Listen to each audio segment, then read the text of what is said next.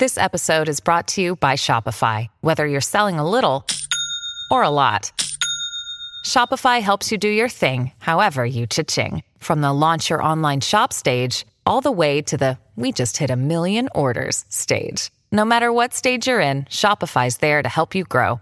Sign up for a $1 per month trial period at shopify.com slash special offer, all lowercase. That's shopify.com slash special offer.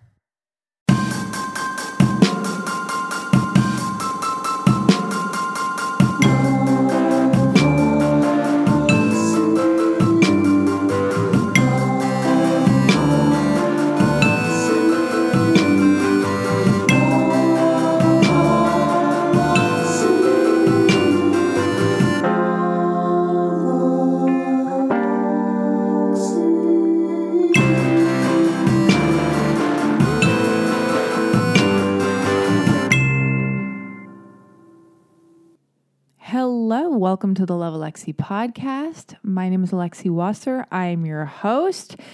And uh, yeah, let me break this down for you. What is the Love Alexi podcast? Well, thank you so much for asking. It used to be a show where I would have guests on and we would have chats and go on long, fun, interesting, maybe, I hope, tangential journeys about life and love and feelings and their career and always inspiring guests who are very creative, who fascinate me um, and make incredible work who I think are interesting.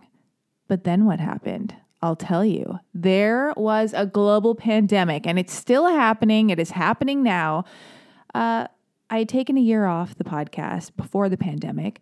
And then during this fucking wacky time in the world, um, I decided, you know what? I'm going to start doing the podcast again. But this time, of course, I'm not going to have any guests on the show because why would I do that?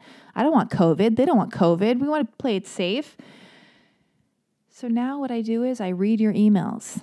Yes, you, the listener out there, whoever you are, wherever you are, let me serve as the big sister you never knew you needed or wanted. Let me offer you loving, kind, thoughtful, big sisterly advice.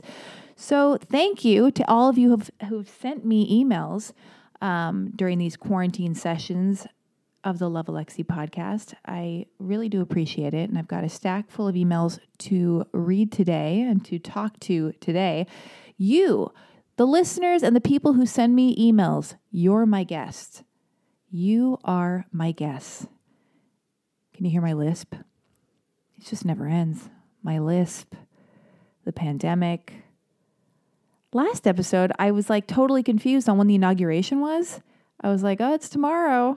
That's weird. It's on a Sunday. I was completely wrong. I don't know what was wrong with me. Maybe I was just very excited. I got everything wrong. I read the news and then I think everybody was gearing up for the inauguration. And I was just like, me too. I'm gearing up as well. How exciting. Um, but I thought it was the following day. And I was wrong. And how embarrassing. But not embarrassing enough not to talk about it right now uh, and not to stop doing my podcast completely. Anyway, if you're out there and you want me to be your big sis and give you solicited advice, I would love to do that. Nobody likes unsolicited advice. I know I sure don't. So if you'd like some solicited advice, please solicit me at dearlovealexi at gmail.com and uh, I'll read your your email on the show. If you don't want to if you want to be anonymous, just give me a fake name. Sign the sign the note with a fake name, baby. Thank you. Oh man. So also, I mean, let's just get it all out there. This is as much for me as it is for you. If anybody's even listening, I don't even know what's going on anymore. Who cares? What does it all mean? Nothing. I don't know. Maybe everything. Who knows? Let's let's back. Let's just get back on track, okay? Jesus fucking Christ. I'm not caffeinated enough, but I'm already too caffeinated. Somewhere in between there. Um hmm. This is supposed to be a weekly podcast and, you know, it's supposed to be for who a weekly podcast. Uh, I decided this and then I broke my own rules. And that's kind of a metaphor for what we do for to ourselves. We we like create these parameters to live within and then when we don't, we feel horrible. But you built the parameters. You did this to yourself. You boxed yourself in. Nobody else really cares but you. Just do what you feel. Reframe the situation. Anyway, So I've reframed the podcast situation, and now I'm. Uh, it's clearly not a weekly show. It is a. Uh, I'm doing an intuitive drop. All right. It comes out whenever I feel like it. When I, intuitively need to put out an episode. Usually that's because there's so much guilt weighing on me, being like, What are you doing? You're not doing anything. What the fuck? It's a pandemic. Everybody else is flourishing. Everybody seems to be becoming billionaires and famous and successful and happy and they're thriving. What are you doing? You can't even you can't even put out a podcast on a weekly fucking basis when all you have to do is stare at a wall in the privacy of your own home, talking to a microphone into the ether literally essentially just to yourself. You can't even do that and then just fucking upload it onto a dumb podcast website. You can't do that, Alexi. And to that I say, well, relax, hold on. Jesus fucking Christ, back off. It's a weird time, all right? God. Did you hear that car just whiz past my place? Unbelievable. I take that personally. Like they're dying to get away from me. Anyway, so yeah, all right. I intuitively drop this podcast when I want to. Seems like that's happening every two weeks. But you know what? We'll see what happens. Go on this ride with me. Okay? This show can be another thing in life that you cannot count on. Because nothing, nothing in this lifetime is certain. Nothing. You can't have certainty about anything. That's one of my problems in relationships. I crave certainty. Certainty is what I crave. I sat down with a with a rabbi one day uh, years ago, like a couple of years ago, not even that long ago. We're friends on Instagram still. Um, I was on some kind of like journey, searching for like meaning, suffering so intensely. Uh, if you've never heard this podcast before, it, it's I talk a lot about love, relationships, internal battles, suffering, freeing yourself from the suffering, I don't even know who I'm talking to. What's going on here? Did you hear my stomach growl? That's been a big theme for me during pandemic. Usually when I'm Insta storying. And by the way, if we're not friends on Instagram, that's a shame. I think we should be because I consider that real friendship nowadays. I really do. Maybe I don't sound completely genuine, but I'm serious. I'm a professional quarantiner. I stay in all the time. I love the quarantine lifestyle. I do get a little bit kooky at times. I sometimes do not leave my house for like a week. That is problematic for my mental health. But anyway, I do consider Instagram to be where I keep up with friends, where I forge new friendships, which is fucking miraculous and wonderful, like a blessing in disguise, a silver lining in this pandemic hell that we are living in, this bizarro time. Anyway, let's be friends on Instagram at Alexi Wasser, where I maintain friendships and strengthen friendships I already had pre pandemic, and I forge new friendships with people I hope to meet and one day hug post pandemic.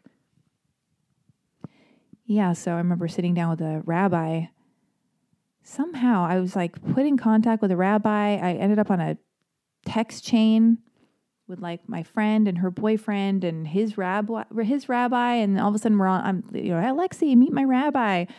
You, two should meet up. And I was like, oh, okay. Um, uh, uh, why am I being put in this situation? All right, this I guess this is right up my alley. I'll do it. So I, you know, I got off the chain as one should do texted the rabbi directly. I know you don't need all the unnecessary details of my life and, uh, you know, me putting one foot in front of the other large foot. But um, it ended up with me sitting down with a rabbi and me telling him about my relationship at the time. And I was spiraling in my feelings and my upbringing and my love quandaries and quarries. No, quarries. I think that's wrong, but whatever. My love spirals. And uh, yeah, he told me Alexi, people have specific needs. We all have certain needs. And one is a need for certainty. But you, the level of certainty that you need in your life cannot be met. Nobody can give you 100% certainty. You can't get it, you know, we're all just going to die. You can't get it your, from your friends, from your family, from, you know, whatever happens your way in your career and living your life and your relationship and your romances. And I was like, oh, shit. Got to work on that. And now you have to work on that because now you're about to you're about to embrace you're embracing a podcast that isn't going to be here for you every single week. Forcing you to embrace the uncertainty that is life. Ugh. Anyway, I have a bunch of emails to read. Very excited about that. Watch so much television. Uh, I, I watched the I watched the Paris Hilton documentary on YouTube, avail- available for free. Available for free on YouTube. Um, I woke up. I had like a bizarro ping, a ping uh, to watch the documentary that I had heard about and I've always thought she was interesting. And, you know, I, I, have gone through the whole spectrum of like, oh, you know, ugh, Paris Hilton, this, that, and the other, whatever. Like, she's a ditz. And then I'm like, what? No, she's a, she's a businesswoman. She's a businesswoman. I've seen her around Los Angeles many times. She's always been nice whenever I've seen her. Uh, and I was like, fuck it. I want to hear her story because I, I, you know, I heard there's some kind of PTSD form of abuse that she went through when she was little and that she lets down her guard. And I wanted to know what's what about Paris Hilton. And I've also watched everything else uh, available on the internet. So I thought this is on the list. This is next on the list. So I watched it and I loved it. And I love her more. I think she's fascinating. And uh, it's nice to witness her, to get to know her better, have her drop the baby voice and um, let down her guard and share her upbringing, which is fucking kooky. Going to boarding school, this like horrible boarding school. No spoilers, won't give you the spoilers, but I will say one thing that is a spoiler, but it's a documentary, so fucking get over it. Let's just do this. It's, it's been out for a while. Um, by the time this show drops, this podcast drops, it'll have been out for seven years. Um, anyway, but like her parents are bummed that she's going to nightclubs and she's like kind of like a wild child and they want her to be more conservative and they feel like she is just they can't get a handle on her. So they have her kidnapped. Essentially kidnapped where she's woken up in the middle of the night. She thinks she's being kidnapped she's screaming. These two guys and like just come and grab her out of bed and throw her in a van and like take her to this place called Provo, I believe, this the school. And uh, and her parents just like turned, you know, just couldn't couldn't look at her and like let her be taken away to go to this bizarro school where she was abused. Ugh, nightmare. And then you kind of you and a beautiful thing in the documentary is you get insight into her relationships and she's dating this one guy not so long ago and you just see how like what it is, who she dates and what it's like to date her and like she is a massive iconic mogul success. And really she's just a girl standing from in front of a boy asking him to love her. And that's not easy. It's not easy to trust people when uh, your parents had you kidnapped and, and thrown in a truck, uh, taken to a fucking hellhole school, and you were abused there. Anyway, um, so, you know, and don't get me wrong, there were parts of the documentary where I'm watching it and I'm like, uh, I'm not about to start feeling sorry for Paris Hilton, but it's, uh, you know, there are shades of gray. Everybody has their story. And it's so interesting how when you get to, when you get to know someone or you learn about someone more and you show a curiosity in who they are and why they are who they are, for me personally, I just end up loving them more because I have more understanding of what made them who they are. Anyway, so I, I watched that. I binge watched all eight episodes of the first season of The Flight Attendant. I binge watched the fourth season, the most recent season of Search Party, which is such. I'm, I'm just keeping. I'm keeping you updated on my pandemic viewing because I swear to God, I have finished Netflix. I feel as though I have finished Netflix. It's completed. I've watched everything Hulu, Netflix, Amazon Prime. I know it sounds wacky. I swear to God, I've finished them all. So anytime anything new drops and I'm watching it, like I'm going to keep you in the loop because, oh, and the thing with Search Party is it's so incredibly special. It is such a special show I feel that way about Dave as well. Watching the first season of Dave on Hulu, I had no idea what it was going to be about. I was laughing the first 15 seconds in. It is such a special, hilarious show that blew my mind, and I laughed so hard. And I feel that way about Search Party which is now in its fourth season, and it's it's a millennial thriller mystery comedy absurd show. It's so bizarre and absurd and hilarious. The writing is fantastic. The acting, the performances, superb. I've had so many people who are responsible for the show on this very podcast when I actually used to have guests, like Sarah Violet Bliss, Charles Rogers are the co-creators of the show. Uh, who else? Jeffrey Self. Um, my goodness, so many other people who are on the show. Bridie Elliott. Just a million people who are responsible for the creation uh, of the show. Run, don't walk is what I'm saying. I watched all 10 episodes, completely moved. It's existential, so it makes you laugh. It's over the top, it's absurd. But then it also takes you to this place of like asking all the major questions about life and death and fulfillment and what it all means and who we are as people and what drives us at our core, which is essentially what great television does. You know, great art does that. Um, I know that I felt that way when I, I, I when I watched um, when I watched Breaking Bad, which was another intense chunk of pandemic viewing for me. I'd never seen that show. Anyway, this this episode is not supposed to be the TV episode, but uh, I was moved, very much moved by Search Party on HBO Max. So I'm telling you, run, don't walk. Flight Attendant on HBO Max, mm, not my fave. Not my fave, but I will say I went in having no idea what the show was going to be about.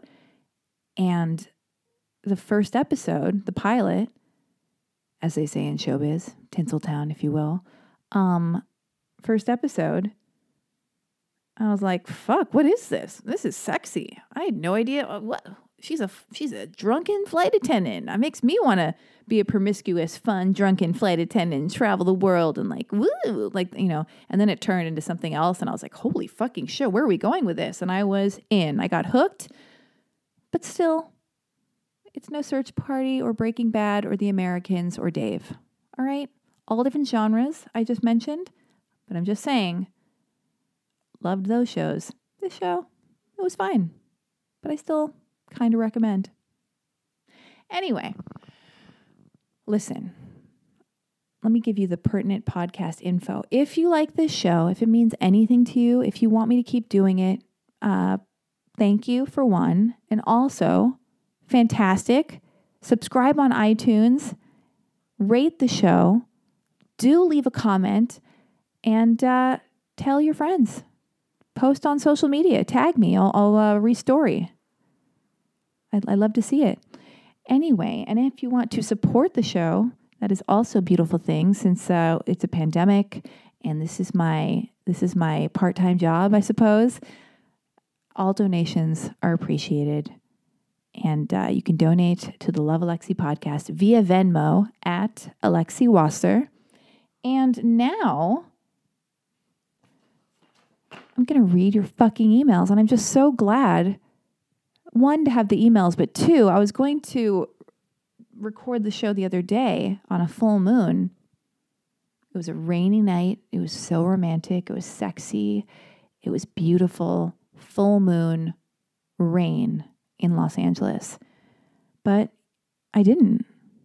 I didn't do it because I was in the craziest, and we don't say these words lately, lightly, lately. I was in the most I've been saying kooky too much. I don't want to say it. Anyway, the full moon just made me feel fucking bizarre. I like had a whole physical reaction of like anxiety, which doesn't seem so far off from me because you could be like listening right now, being like, "This is not anxiety." I feel like I'm listening to a, a, the most anxious podcast I've ever listened to, self-referential podcast ever in the entire world. Uh, and she's clearly high strung and anxiety ridden. No, this is me at my just feeling good and charged, and uh, you know, I'm four shots of espresso in.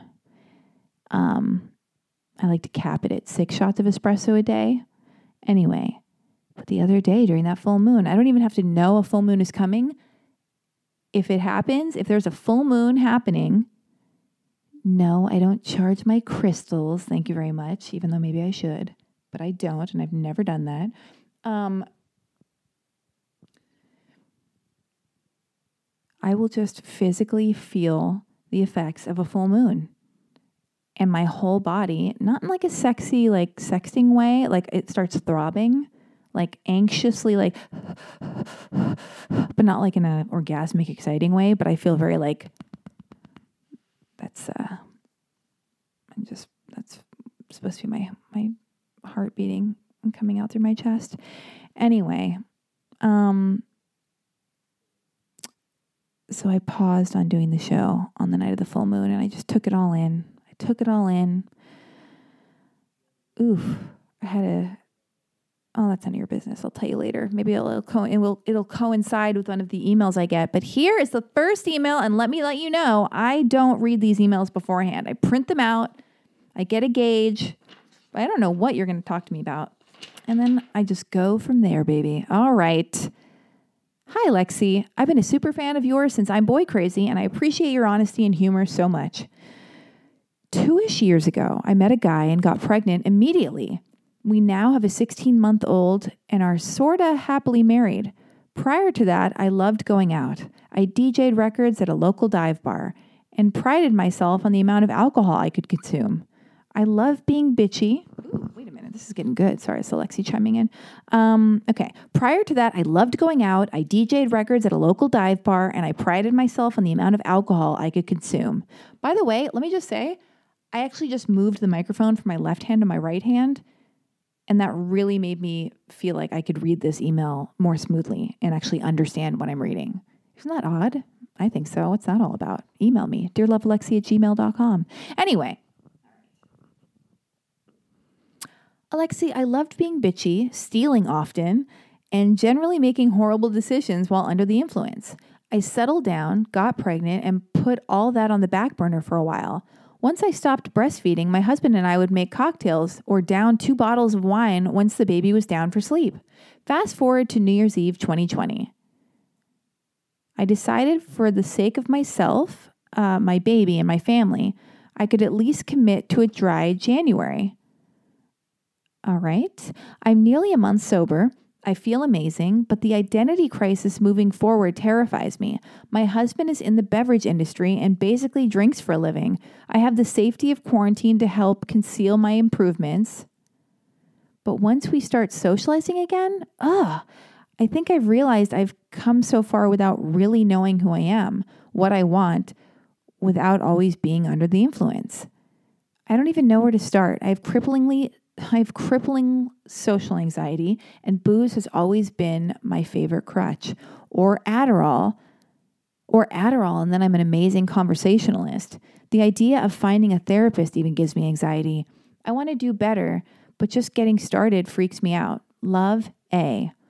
Oh my goodness. A, what a fantastic email. Thank you for your honesty and sharing that with me and sending the email in. Um, Okay, so you were asking me for my thoughts because that was the the title of this email, thoughts. You know, I get it. It's not going to happen overnight. Feeling comfortable being sober and not drinking a lot and um and taking Adderall for me personally, I have tried Adderall. You know, I've tried many drugs and I prefer not doing any drugs and I do prefer not drinking. I think it's the best choice. I, I think drinking is so fun and it's exciting and it can be very cathartic and freeing and blah, blah, blah, whatever. But I do think dr- not drinking is so much better.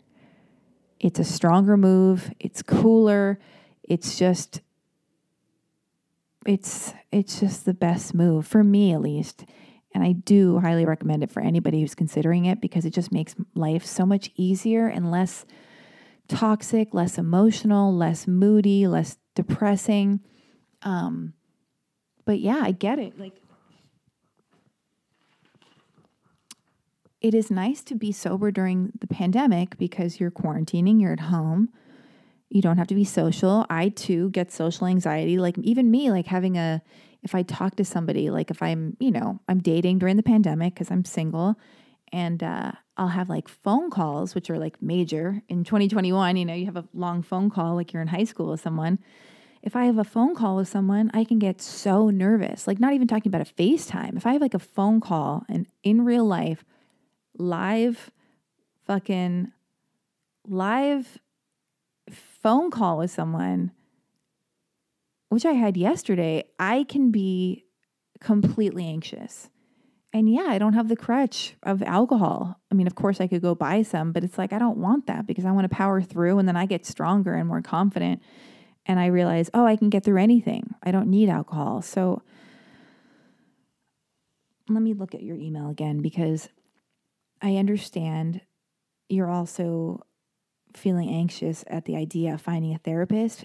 But what I'm getting from you is you want to know who you are you're coming to terms that you've been kind of like self medicating and pulling the blinders and not having to get to know yourself because you've been, you know, what is the word? What is the phrase? Dulling your senses. I would just want to disappear. I would drink because it just takes the edge off. And if I couldn't handle what was going on around me or I was shy, it gives me false courage and you know, liquid courage. And I could kind of disappear. I could just dull my brain and my thoughts and my discomfort. And I, and yeah, and I could tune out. But if you have to do that, that's a problem. Why? To look at why you're doing that is very important. Um, I know now that like, oh, and I used to do stand up comedy a long time ago, like when I was very young, and uh, I would drink before I did it. And that's so dangerous because all of a sudden, okay, I'd have one drink before I performed and it loosened me up. And then I'd be like, oh, like I need that drink. And then, you know, my tolerance, I, my tolerance gets higher. So I'm like, oh, I need two drinks. I need three drinks. You know what I mean? It's like a slippery slope. And the longer you don't drink and you walk through your feelings and you sit in your feelings, you sit with your feelings, and you walk through situations, whether it's social stuff or looking at what your life really is with clear eyes, clear open eyes, you'll just strengthen a muscle and you'll you'll be so proud of yourself because you'll be like, "Whoa, this used to be so hard." But now here I am and I'm fucking so fucking strong because I can face the discomfort of life or whatever life throws me, and I can be completely in my body without dulling my senses, and I can make clear and informed decisions. Does that make sense? Because, and then and also you're you're you're not living for yourself anymore. You have a child you know like you don't want to be out of it and also like i feel like a new way of being a, a drunk parent or a, an alcoholic kind of addicted parent is uh, being glazed over on your phone all the time because that's like almost like alcoholism where it's like that you're with the kid but you're not really there and you're not present with them so that's something to be mindful of as well in general to people with kids or whatever um I think breathing really helps. There are a lot of breathing exercises that can help you with anxiety. I do think put one foot in front of the other, ask around. If you have any friends in your life that have what you want, and when I say that, I mean friends who are calm, friends who are not on drugs, friends who are not potheads, friends who are not boozers, friends who are not um, addicted to social media, even though I'm addicted to my social media, but I'm your friend. I'm your big sis now, baby. Um, and I'm working on it because I'm a work in progress. How dare you? Anyway, find find people who have the attitude and the vibe that you like and that you want for yourself and ask them like who do you go who do you go to? Do you have a therapist? I would love to talk to your therapist and ask around because finding a good therapist is like dating. You don't just like go on a date with somebody and you're like okay let's do it. Let's get married. Unless you meet them at a bar and you get wasted and you get pregnant and then there they are. They're in your life forever. Anyway, but uh yeah, and then you find someone who who works with you, who you gel with, where it feels like a good fit, a good match, and you feel comfortable with them and you feel like you like how they speak to you and you can talk to them and be open because that's another thing with therapy. It's like why bother going if you're if you're going to hide stuff and not share? Like the only person you're shortchanging is yourself. Um,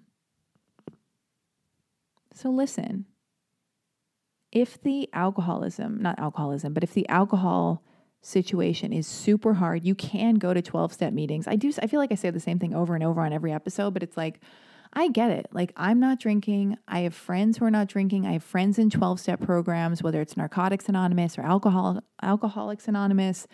Uh, my mom stopped drinking recently just because it's better for her all around, you know, because alcohol is a depressant.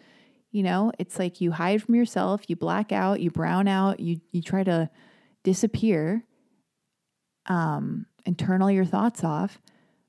And when you remove alcohol, it simplifies your life. I'm sorry, I don't mean to be such a fucking like, oh, don't drink, don't drink. Do whatever you want to do. But if you're asking me about it and you are, A, that's how you signed your your your lovely email. I'm going to tell you, as a person who stopped drinking, I haven't been drinking since October of 2019. So, however long that is, over a year, I'm enjoying it. Plus, during the pandemic, there's nothing really to celebrate, and I'm not being social. So, it's like, yeah, and I have been in situations where I've been with a small group of uh, friends who have all we've all been tested and they've been drinking and I haven't been drinking and I got through it and it was actually much easier than I thought. Two situations where that happened uh, during this 10 month pandemic. Um, I feel like I might act more drunk when I'm sober because I'm fully myself and I'm getting more and more confident being myself. And when I'm drunk, I'm so self conscious of like being out of control or like people thinking I'm too drunk and I've got to like try not to slur, you know, not to slur, not to be too much, not to overshare. And so it's like there's this weird battle going on inside of me when I'm drunk where it's like, all right, keep it together, try to be normal, but I'm drunk. So it's like this weird balance and that's like exhausting. So it gets easier the more time uh, that you're not drinking. Definitely know that you can go to, uh, you can Google Alcoholics Anonymous in whatever city you're in, and you can go to virtual Zoom meetings for AA, Alcoholics Anonymous. And it's just nice to know, like, so you don't feel like, oh my God, nobody, I'm just, it's just me. I'm so weird. Like, my boyfriend's job's in the beverage industry, and I used to drink all the time, and everybody I know drinks, and I'm like this fucking freak who isn't drinking. I'm so boring. But you know what?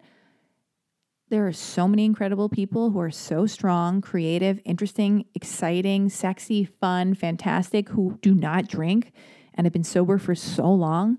And when you go to an AA meeting, it's kind of cool because it's like, oh, look at this room full of people and they've gone through crazier shit than me uh, and uh, and they're all not drinking. I'm not alone. I'm not a freak. I'm not all by myself in this situation. So it makes you feel like supported like you have a community which is a lovely beautiful thing. So there you go. So good luck. Keep finding your your uh keep your search happening. Going on that journey trying to find a therapist that works for you. And um hmm and I'm interested to know about. I love that you, you've gone nearly a month being sober and that you feel amazing. Um, but also don't overwhelm yourself thinking about like having to do this forever. Just be like, I'm not drinking today. I'm not drinking today.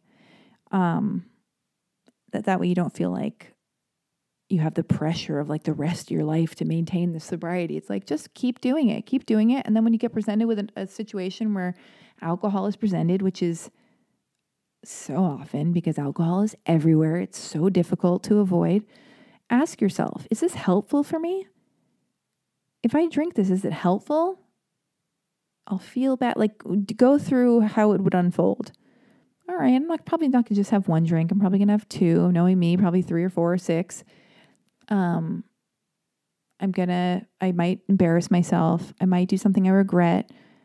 Um, I might hurt someone. I might hurt myself as far even like emotionally or physically. Uh, I have a baby I have to be clear and present for. It's not going to help with that, is it? I'm going to wake up the next day. Alcohol's a depressant. I'm going to be hungover. I'm, I'm going to feel lethargic, move, moving slowly and sluggish. So, you know, go through in your head, play it out. And then you can go, oh, I, I, it's I'll drink a root beer. I'll drink a Coca Cola. I'll have a seltzer. I'll have a fun mocktail, whatever. Um, that way I look like I'm drinking so I don't feel like I'm like exposed because you have every right to not feel exposed. And then you won't have the aftermath of a hangover and, uh, you know, post party socializing spiraling. Anyway, I hope that helped. And I do want to say if any of you out there like my advice or you want like a full on one on one hour long session, just you and me, so I can be your private big sister, I'm not saying I'm a cam girl. How dare you? It's how, how dare you? I am an emotional cam girl, I've decided, um, because I provide Zoom sessions one on one, whoever you are, wherever you are, all around the world, male, female, whoever, and whatever you identify as. Um, I offer these things called Big Sister Sessions, where I serve as your big sister. Make an appointment. You can click the link in my Instagram, and uh, it gives you all the information. You can book a session with me, and then it's just you and me, baby, for an hour, one on one, over Zoom. Over Zoom. And you just tell me all the stuff that you're going through and you want to talk about, and I'm there for you. There I am, giving you all my thoughts and feelings and fantastic advice because I graduated the School of Hard Knocks. And, uh, you know, I've been through it all, humiliated myself and spiraled enough for all of us. So you don't have to, hopefully. And I can, uh, you know, I can be a receptacle for your woes, for your stress. Anyway, okay, I'm going to read another email. Hey, I follow you on Instagram and I have a question for you to discuss in your podcast. Well, thank you very much. And uh, this email is entitled Dating. Now, since most guys are interested in sex, what would you do if they were flirting or asking sexual questions on first few dates? I usually don't take guys seriously when they do that, but I don't want to be single for the rest of my life. I'm neither experienced in dating or sex. If you can sense it on a first date that they just want to have sex, what would you do? Last guy I dated, he asked me if I'm submissive or dominant before we even went on a first date. Jesus Christ, man. Uh, Alexi, please keep this anonymous and you can send me a link to the episode you're going to discuss this. I would really appreciate it. Thanks, Sarah. All right, Sarah, you're anonymous, you're uh your fake name. I love it. Sarah. Um well, I don't have all the information. So this is like for everybody else who's ever going to send me an email, the the more information you give me, the better. I'm not saying I want uh, you know, I don't want an encyclopedia worth, I don't want a super thick, chunky 10 page email, but, you know, age, age would be great. But I get what you're saying here. So, yeah, guys are people. People are interested in sex.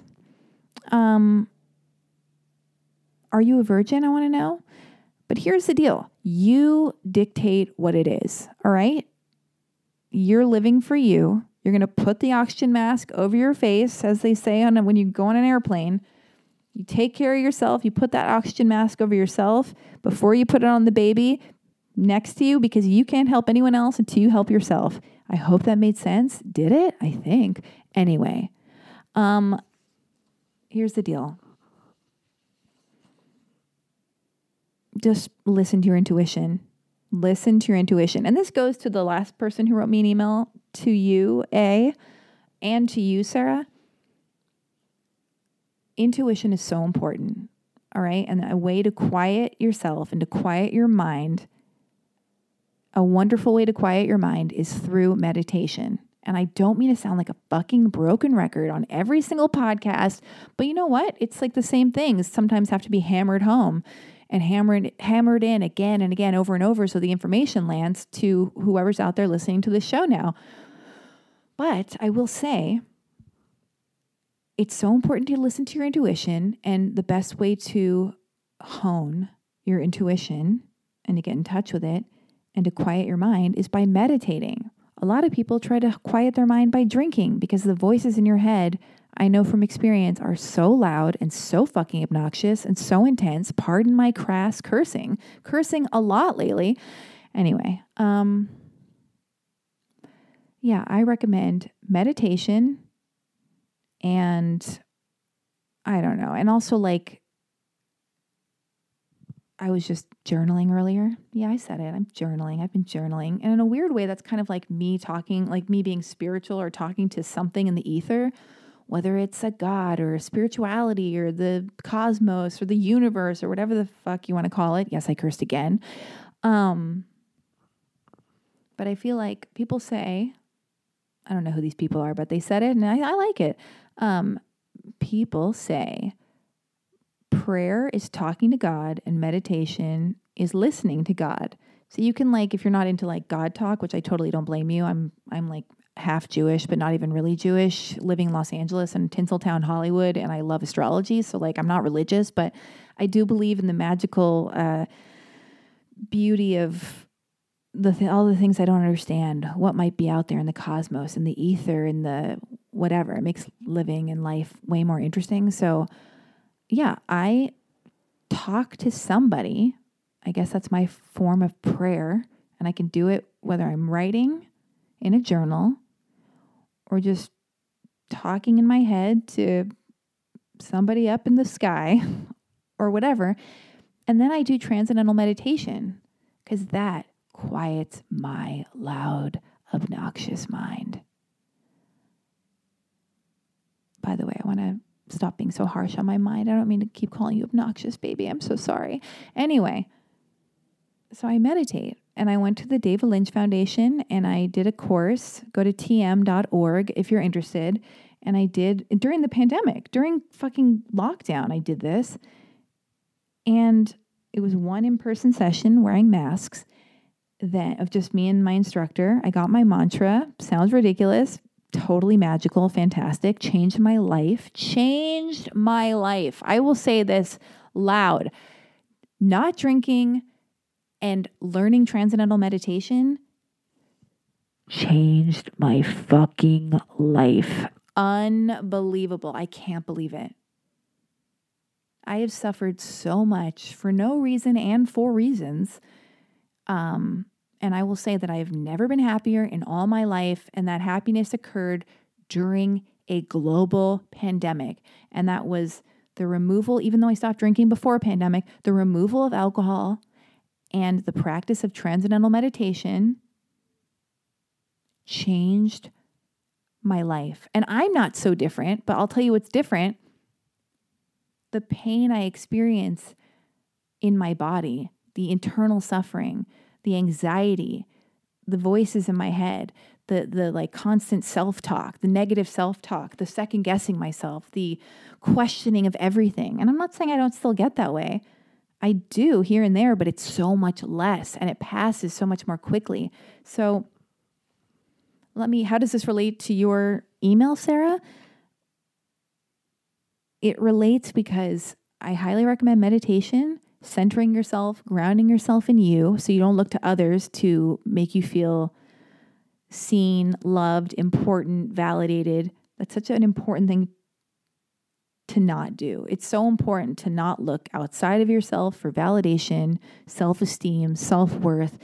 I mean, this is like tale as old as time as old as time, baby. And I'm still working through this all the time myself. It's like a, you have to, it's a living, I'll say it, I'll say it on probably on every podcast. It's a never ending thing because you know, it's what makes the world go around. People are hustling and trying to be famous and this, that, and the other, and like to get all this stuff to make them happy. And then, you know, you've heard quotes from people, I'm sure, on some meme on Instagram where it's like, oh, wow, I'm sure it's like, I think it's a Jim Carrey quote, you know, I hope everybody gets everything that they think they want so they can find that they're still not happy because that will not bring you happiness, even though it's cool to like do stuff that makes you, you know, gets you in a zone it's nice to make money because money is a very helpful, wonderful thing and provides a lot of uh, as much um, security as it can provide. Not all the security, but a lot of security, and it provides freedom. So it's always nice to make a living doing something that you love doing, as opposed to like some soul sucking job. And it's also nice if you're an artist or you receive pleasure uh, doing whatever it is that you do, whether it's like whether you're an entrepreneur as they say, a business person or you're an artist or, you know, whatever, there's something very meditative in that. When you enjoy the doing of something, oh, that is like the secret. That's like the meaning of life. And when you're like sharing whatever it is your gift is with people and it make it that's a beautiful thing. But anyway, don't my point is long story so long, Sarah. Listen to your gut And if you're not into it and you feel like the person is being too brazen, if they're being too pushy and asking you too much about sexual stuff and they've never even met you, they can back the fuck off. They should be, I mean, in my opinion, there's no should or shouldn't be. Like people gravitate who they're meant to be with. Like attracts like. Some this guy pushing himself, like asking all these questions. Listen, he's either going to get together with you because you end up being a people pleaser and you're like allowing that behavior, and he's going to get away with what he can get away with, and he needs to find someone who is a people pleaser and will let him behave that way, even if they're uncomfortable, or he's going to meet somebody who's into that and he'll meet somebody on his level who, like, where that matches up. But th- it doesn't matter about him, it has nothing to do with him. Go towards what makes you feel good and safe and cozy and happy and right.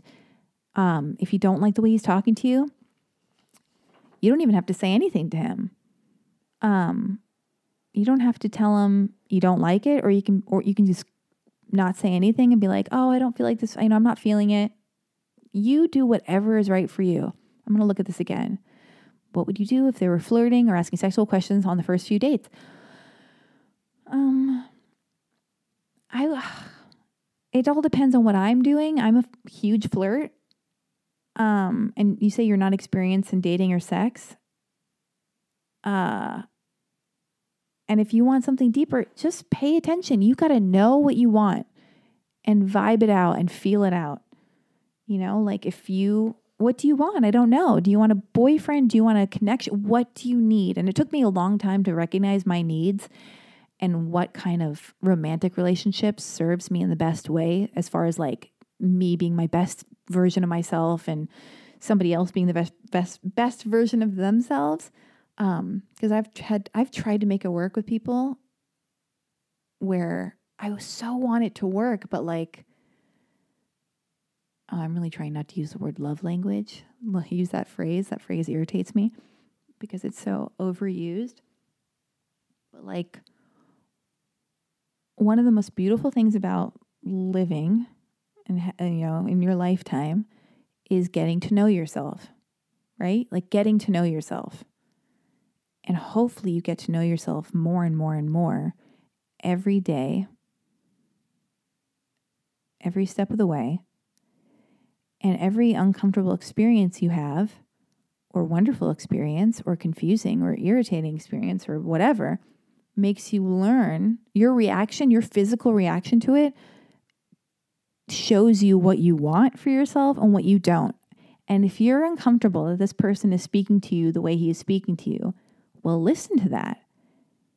If you don't like it, oh, good. Now you know. Oh, all right. Look at it from a, you know, a point of curiosity, the vantage point of curiosity. Like, oh, I don't like this. Like, move towards what feels good, move away from what doesn't feel good. But also, trust people are showing you who they are. And if that's how he's behaving and you're not into it, move on. Keep it moving. Keep it moving. And I know for myself, it took me a while to realize this, like, because I, I can find love for anybody, really. Like, I, you know, whatever somebody looks like, whatever, how they talk, who they are, what they do for, like, people are fascinating to me. But only recently have I learned, like, what, like, the quality, what kind, I've only recently learned what I need quality wise in a relationship that makes me operate in the happiest way I can operate. Like, I need to talk to somebody. I need to feel, I need to be my complete self with someone and not kind of change myself trying to be what I think they want me to be or what they want me to be. I've got to be able to talk to someone freely and have them not get upset easily I also realize I have to accept another person and keep my eyes open and look and see who they are and be really honest with myself and be like, do I accept this person? Because I'm not trying to get into a thing where I don't accept a person fully because that's fucked. Um, that's not fair. And I'm part of the problem if I do that. Anyway. So listen, there are no rules. There's so many different types of people. So you have your experiences, Sarah, and then you're in charge of you. You are not powerless. And if you don't like something, you can say it. You go, oh, God, you're making a lot of sex jokes real fast. Not super into that. And you don't have to have sex. You don't have to kiss super fast. You don't have to do any of that. Take it at your own pace and have an idea. Like, what am I looking for? Okay, well, I want to have a boyfriend. I don't want a one night stand. So maybe you'll wait longer before you have sex. Maybe you can make that clear to the person. Like, oh, I'm, I'm, you know, I don't want to be having casual things. I want like, I want something special. I want something serious. I'm, I'm into the idea of having a relationship. Just, you know, and maybe you'll meet somebody and you don't want that with them, but you think they're lovely. It doesn't mean you have to think people are pieces of shit and be like, fuck this asshole. You can be like, oh, they're nice, but you know what? They're not for me. And it's such a nice, softer way to go about living. Anyway, I hope any of that helped. Um, I don't think I'm going to send you a link of the show because because I just hope you're listening. You submitted it, you submitted the email, and now you should be listening. God damn it. Anyway, thank you for your email. I'm going to read a third email because I think that's what it's going to be. It's going to be a three email episode. And, uh, and then I'm going to get out of here because I feel like my attention span has been lower. And I listened to a podcast the other day again. I'll, I like Bethenny Frankel because I love the Housewives and I liked the Paris Hilton documentary. So I was like, oh my God, Bethenny Frankel has a podcast. I love the Bret Easton Ellis podcast. He wrote Less Than Zero and American Psycho. And he wrote a book called Glamorama, which I love. And he's just so interesting and I love him. And he has a podcast called the Bret Easton Ellis podcast, which I adore. It comes out every two weeks. When it does, I feel like a new sneaker is dropping at Supreme or what have you Anyway, and then I just found out that Bethenny Frankel started doing a podcast, and she's the skinny girl margarita fan favorite housewife of New York or whatever. She's no longer on New York Housewives, but whatever. And she was interviewing Paris Hilton. So uh, I listened to that, and her podcast was like 45 minutes. Some of them were like a half hour. I was like, I like this. I can listen to it in the bathtub, even though I fucking take two hour baths. Um, by the way, let's see if I curse less in my next podcast episode, whenever that one drops. But yeah, that's why I'm going to keep it to three emails today. Um, so I can languish in the emails, I can languish in them and uh, really spread out my thoughts and get into the rigmarole of what's going on. Anyway, um, all right, here's the next email. All right. This one's called Help Losing the Relationship Magic. Hi, Lexi. I wrote. I need to have a sip of my coffee. Hold on.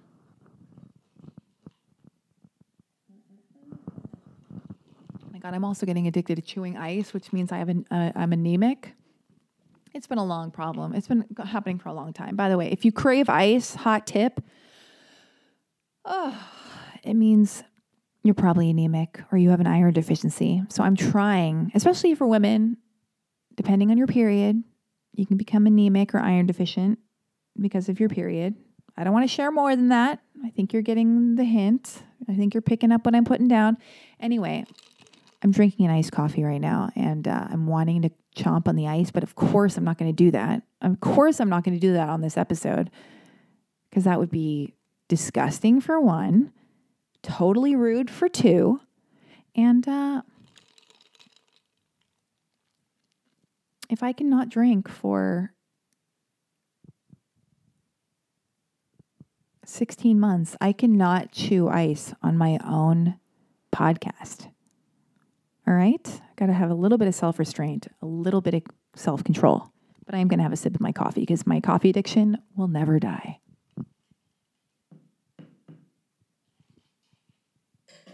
All right. here we go. Ugh. Sometimes it's nice to slow it down, slow it, slow, slow it down, and live in the silence. I enjoy the silences of my podcast and in conversations when I have phone calls with people during this pandemic. It's just like the silence. Oh, so sexy even like hearing somebody breathe when you're on a phone call with someone, it's so, and you're not FaceTiming, it's just a phone call. and they're like,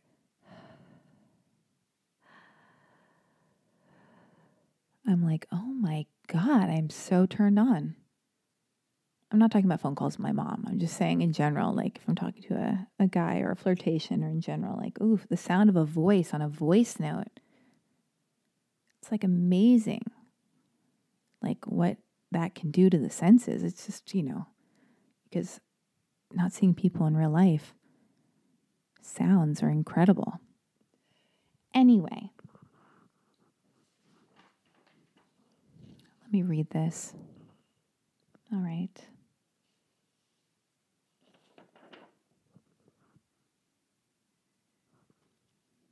Hi, Lexi. I wrote uh, I wrote into six years ago. Oh my God, six years. How about okay, whatever. Let me start this over. Hi, Lexi. I wrote into six years ago. OMG, six years about how I was not sure what to do with my life and that I was worried I would end up not fulfilling my potential slash living in a pizza box by the side of the road, etc. Well, your advice slash pep talk in the form of a slap in the face uh, was incredibly helpful. I now live in a different city, 3,000 miles away. I have a great job, I'm financially stable, and I live with my long term boyfriend, who I love a whole lot. Now, here is the thing. All right, what's the thing? I have always been very uninterested in marriage, and I definitely don't want to have children. Ooh, all right, love it. Very cool. A woman who knows what she wants. However, we are in our early 30s and many of our friends have become engaged in the last 12 months. I think this may be a pandemic side effect. Really? Because I feel like I'm hearing about people like wanting to kill each other and getting divorced and splitting up. But I like where you're going. Much more positive, cozy vibes on your end. Um, all right. I still don't want to get married, but I'm suddenly very aware that my boyfriend and I have hit our limit. We have hit our limit in terms of romantic displays. We moved in together six months ago. And for a couple who aren't progressing toward marriage and don't want kids, it feels like this is as far as we go. There are no more milestones left for us. Beep, not true. This is Alexi chiming in. All right, back to you. Uh, Alexi, I'm worried we are sinking into comfort. We are sinking into comfort together and losing the excitement we had when we were just dating. Back then, we would go out to dinner on weeknights. We'd stay up late talking and drinking. He would sleep over at my house and fuck me before we both rushed off to work. It was so exciting. Now we wake up and we go to our computers to start the workday. Ugh, I hate that. And I really try not to use the word hate often. This is Alexi chiming in again. Um, it is my podcast. How fucking dare you? Let me do what I want to do. It gets me through it. Um, anyway, I don't like that when people just immediately reach for their phones and like glaze over and go into their weird cyber worlds. So annoying. Anyway. Uh, um, okay, now when we wake up, we go to our computers to start the workday. We alternate who's cooking dinner and vibe shows together. Did you mean view shows together? We spend all day in the same building because of the lockdown here. I'm grateful and appreciative of our comfort level together, but also wondering how to get the spontaneous fun back into our relationship. It's starting to feel very routine as I'm not ready to become a boring old person, and I don't think he is either.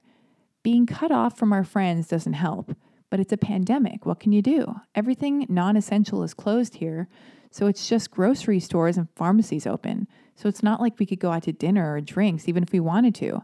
We don't. We're both being safe, but it takes a mental toll for sure. Any advice, much appreciated. P.S. I've been listening to you since 2008. Oh my God. 2008. I can't believe that. Oh my God, 13 years I've been podcasting? Whoa what a what a oh my god okay back to you i've been listening to you since 2008 and have found memories i've not found i have fond memories of reading the blind leading the blind in my university dorm room and i'm 30 now i've gotten a little wiser but i'm not caught up to you yet Oh, you're sweet. Alexi, thanks for being one of my teenage role models who actually did not get less cool the older I got. You're a true icon. XOXO re. Oh my God. Thank you so much for this. Well, listen, what a wonderful email to uh to kind of end on so I can dive into it already. an hour into the show. I'll never be as bite sized as Bethenny Frankel, I suppose. God damn it. Day, whatever. One day, one day. This is my show. I talk a lot, as we know. Um, well, also, I'm glad I'm getting a lot of. Uh, last week, I was getting, I had a lot of uh, emails from men, men and women, and now this week, I think I've only read emails from women. So it's nice that I'm getting, I'm getting messages from everybody. It's not just one sided. Um, I think all of that I just said is politically incorrect somehow, and I apologize. I just mean I'm just glad it's not just men who are responding and writing me emails that aren't real because I'm putting out thirst traps or whatever. My favorite responses to my thirst traps are from women. I've been posting a lot of thirst traps on my Instagram, and I'm just really excited about it. I call myself a neurotic thirst trapper because I'm talking a ton and overthinking, which is a fucking horrible phrase. I've got to get that out of my vocabulary. I just think everybody else is underthinking. Anyway, um, so anyway, I've been loving thirst trapping. And then I get messages from women and I get their numbers and I think they just want to be friends and I just love it. I love it all. And they're like, Where'd you get that lingerie? I want to purchase it too. And I'm like, Oh my God, thank you, girlfriend. Anyway, okay. Um, well, first of all, thank you for calling me an icon. That's all anybody ever wants to be called. And you just made my quarantine life and another thing, I mean, God, okay, not to quote the, just like say the thing that we've heard a million times, but we are living in unprecedented times, all right? You are in a relationship living with a man during a global pandemic. That things are closed. You're supposed to be quarantining. You're more isolated than you've ever been in your life you're just with another person. I don't know what that looks like as I'm quarantining alone. I mean, I was quarantining at my mom's house for the first like couple months and then I've been back at my place by myself. Um you know, and it gets lonely, but then I also really love it. I can't even imagine what I would do if I had been quarantining for like 10 months with a guy I'm dating and living with, you know? So just be gentle with yourself don't think you need to be propose like you guys have to propo- propose to one another in order to be like okay we uh we proved our love on a new level. It's like you let him if he wants to propose great. If you don't want to get married great. If he doesn't want to propose fine. Like if if you want him to propose great fine too. Like you know i suppose as an outsider looking into this relationship you're in it. Like you are just, it is what it is, for lack of a better phrase. But I actually think that's a fantastic phrase. People give that phrase shit. It is what it is. What does that mean? You might as well be, you know, whatever. Like, but this is what it is right now. You're under the same roof with a person. You're getting comfortable and cozier and comfortable, more comfortable with this person. And you're just, and maybe it seems mundane. Yeah. That's what everybody's going through now in some way or another, you know? So, are you fucking? Are you having sex? Is he going down on you? Are you giving him blowjobs? Are you having sex on the kitchen counter? You don't have kids. You two are together. Um, what can you do? Can you make plans for the future? Can you learn new things? Can you go off on your own in your own cubbyhole and like learn a new language or do your work or read a book or listen to a podcast like this one by yourself? And then he'll do his thing and you come back to the table. Uh, metaphorically speaking, you come back to this table and you're like, oh, this is what I did today, and this is what I learned, this is what I got into. And then that's how you charge up your exchange with one another. And I do think fucking is important. And I'm saying fucking because I've not had sex. Like I've had I've had like lots of like virtual sex or whatever, which is just sexting, but I like calling it cyber sex or virtual sex because it's funny to me and it makes me laugh. Um, by the way, I'm getting extremely caffeinated. My two more sips of my Oh my God, do you hear that? I can't believe it just stopped the minute I noticed. I have an announcement to make, everyone. I am not quarantining alone. I'm quarantining with a cricket. I'm quarantining with a cricket. The cricket, I don't know what the gender is. Genderless? The cricket lives in my laundry room. I will walk towards the laundry room and I'll go, hello. And the cricket will stop. And the cricket is so loud, so loud. He comes to life at night, he, she, what have you, whatever. The cricket, they come to life at night so loud, even when the laundry door is closed. And I just heard the cricket. And I don't know if you could hear it throughout the podcast, but whatever. I was trying to zoom in on the fact that I'm, I'm looking at my now watered down iced latte, my three shot, um, what is it, La Colombe? La Colombe latte that I bought at Trader Joe's in a really chic white and red plastic container. It's basically, it's, I'm sure, I mean, I'm, I don't, whatever. I, I, they should, I would love for them to sponsor the podcast. So I'm not going to make any kind of um, joke at their expense. It's fantastic. I'm addicted to these. These La Colombe three shot foamy espressos, and I fucking love the can. And I'm on my second one of the day. All right. Second one of the day. It's watered down. I've had about three or four sips. And I think it's really taken me over the edge. I think I'm like, I'm peaking. I think I'm peaking. Like if I were on acid or some kind of like, or an ecstasy or whatever, yeah, it's going to get weird. I better wrap the show up soon. Anyway, um, I don't know. All right. Rihanna, I don't know. Re, Rihanna, whatever you, Rihanna, however you pronounce your name. I hope I one of those pronunciations was correct and you appreciate it or approve of it. But um, don't worry about the the marriage thing. I know people who are engaged, who are married, who have kids, who've been together forever, and everything looks great, and they're miserable. Like it doesn't mean anything. It's about how you feel with the person you're with.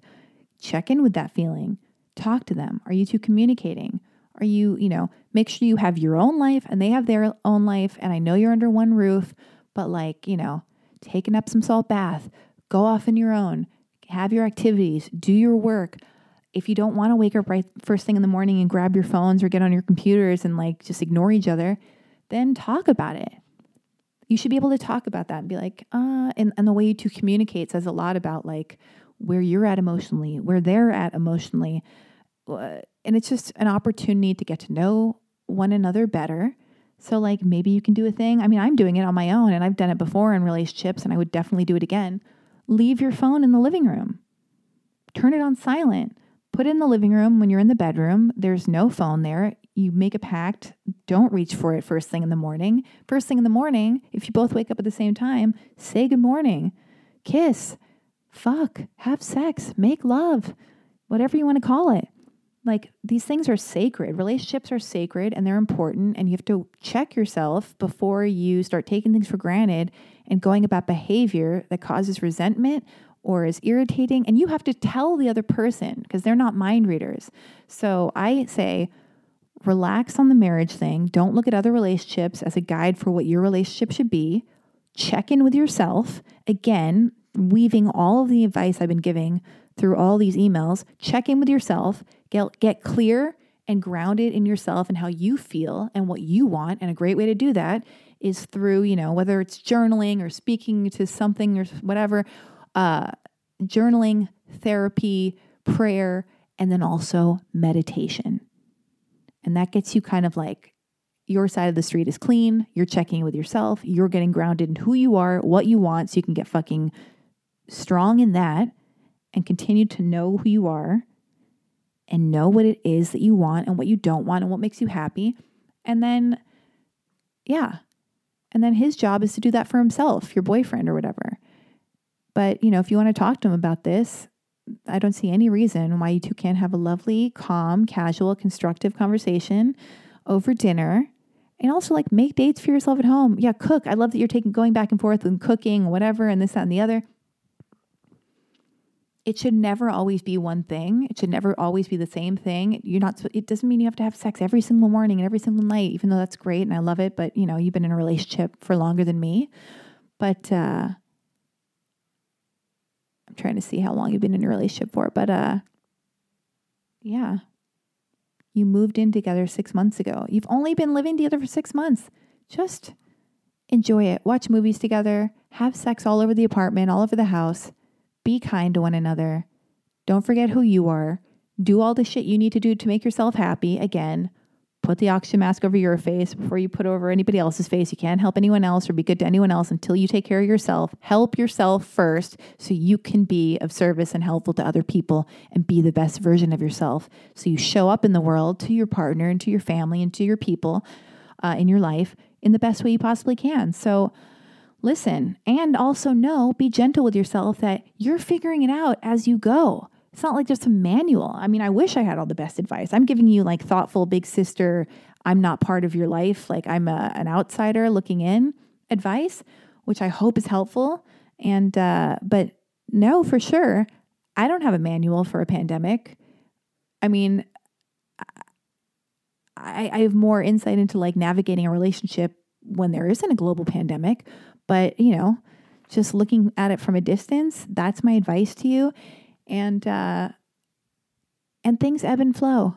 Moods change on a day to day basis, especially during this bizarro time with everything that's going on in the world, everything that's going on in the world. And it's not just the pandemic, you know, but there's a lot being thrown in our lives and on the news that we're reading about that's happening with people. And it's a sensitive, intense, unprecedented time and you are navigating it as best you can. And the fact that you even know what you're thinking and what you're feeling and what you want guidance with is major. So, you know, pat yourself on the back for that.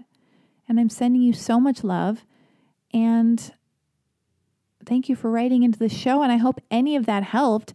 And guys and girls and people and whoever whoever's out there, I've got to get out of my horrible habit of saying guys, but I always think of that as like genderless, but it's not. It's saying guys. So I'm, I'm gonna I'm working on that. I'm working on that. I'm a work in progress.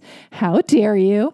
Anyway, I'm gonna land this plane and I'm gonna say thank you so much for listening. I hope the advice helped. Again, subscribe on iTunes, rate the show, leave a comment. If you want to have your own big sister session, just you and me, I'd fucking love that. I would love that whoever you are, wherever you are. Click the link on my Instagram at Alexi Wasser. Looking forward to DMing with you. I love DMing with strangers. Say hello, shout me out on Instagram so I can uh, restory your shout out or what have you. And uh, wherever I end up seeing you, whether it's a one on one Zoom, Instagram, or uh, via email, yeah, send those emails to dearlovealexi at gmail.com. I want to receive your email asking me to be your big sister, asking me for advice, asking me for my opinion and thoughts on whatever it is that you're going through. And if you're listening now and you think, oh, she doesn't mean me, or it doesn't matter if I don't send one, I kind of want to send one in, but I'll put it off. It's no big deal. No, send one in. Here comes my neighbor. Very exciting. Send in an email.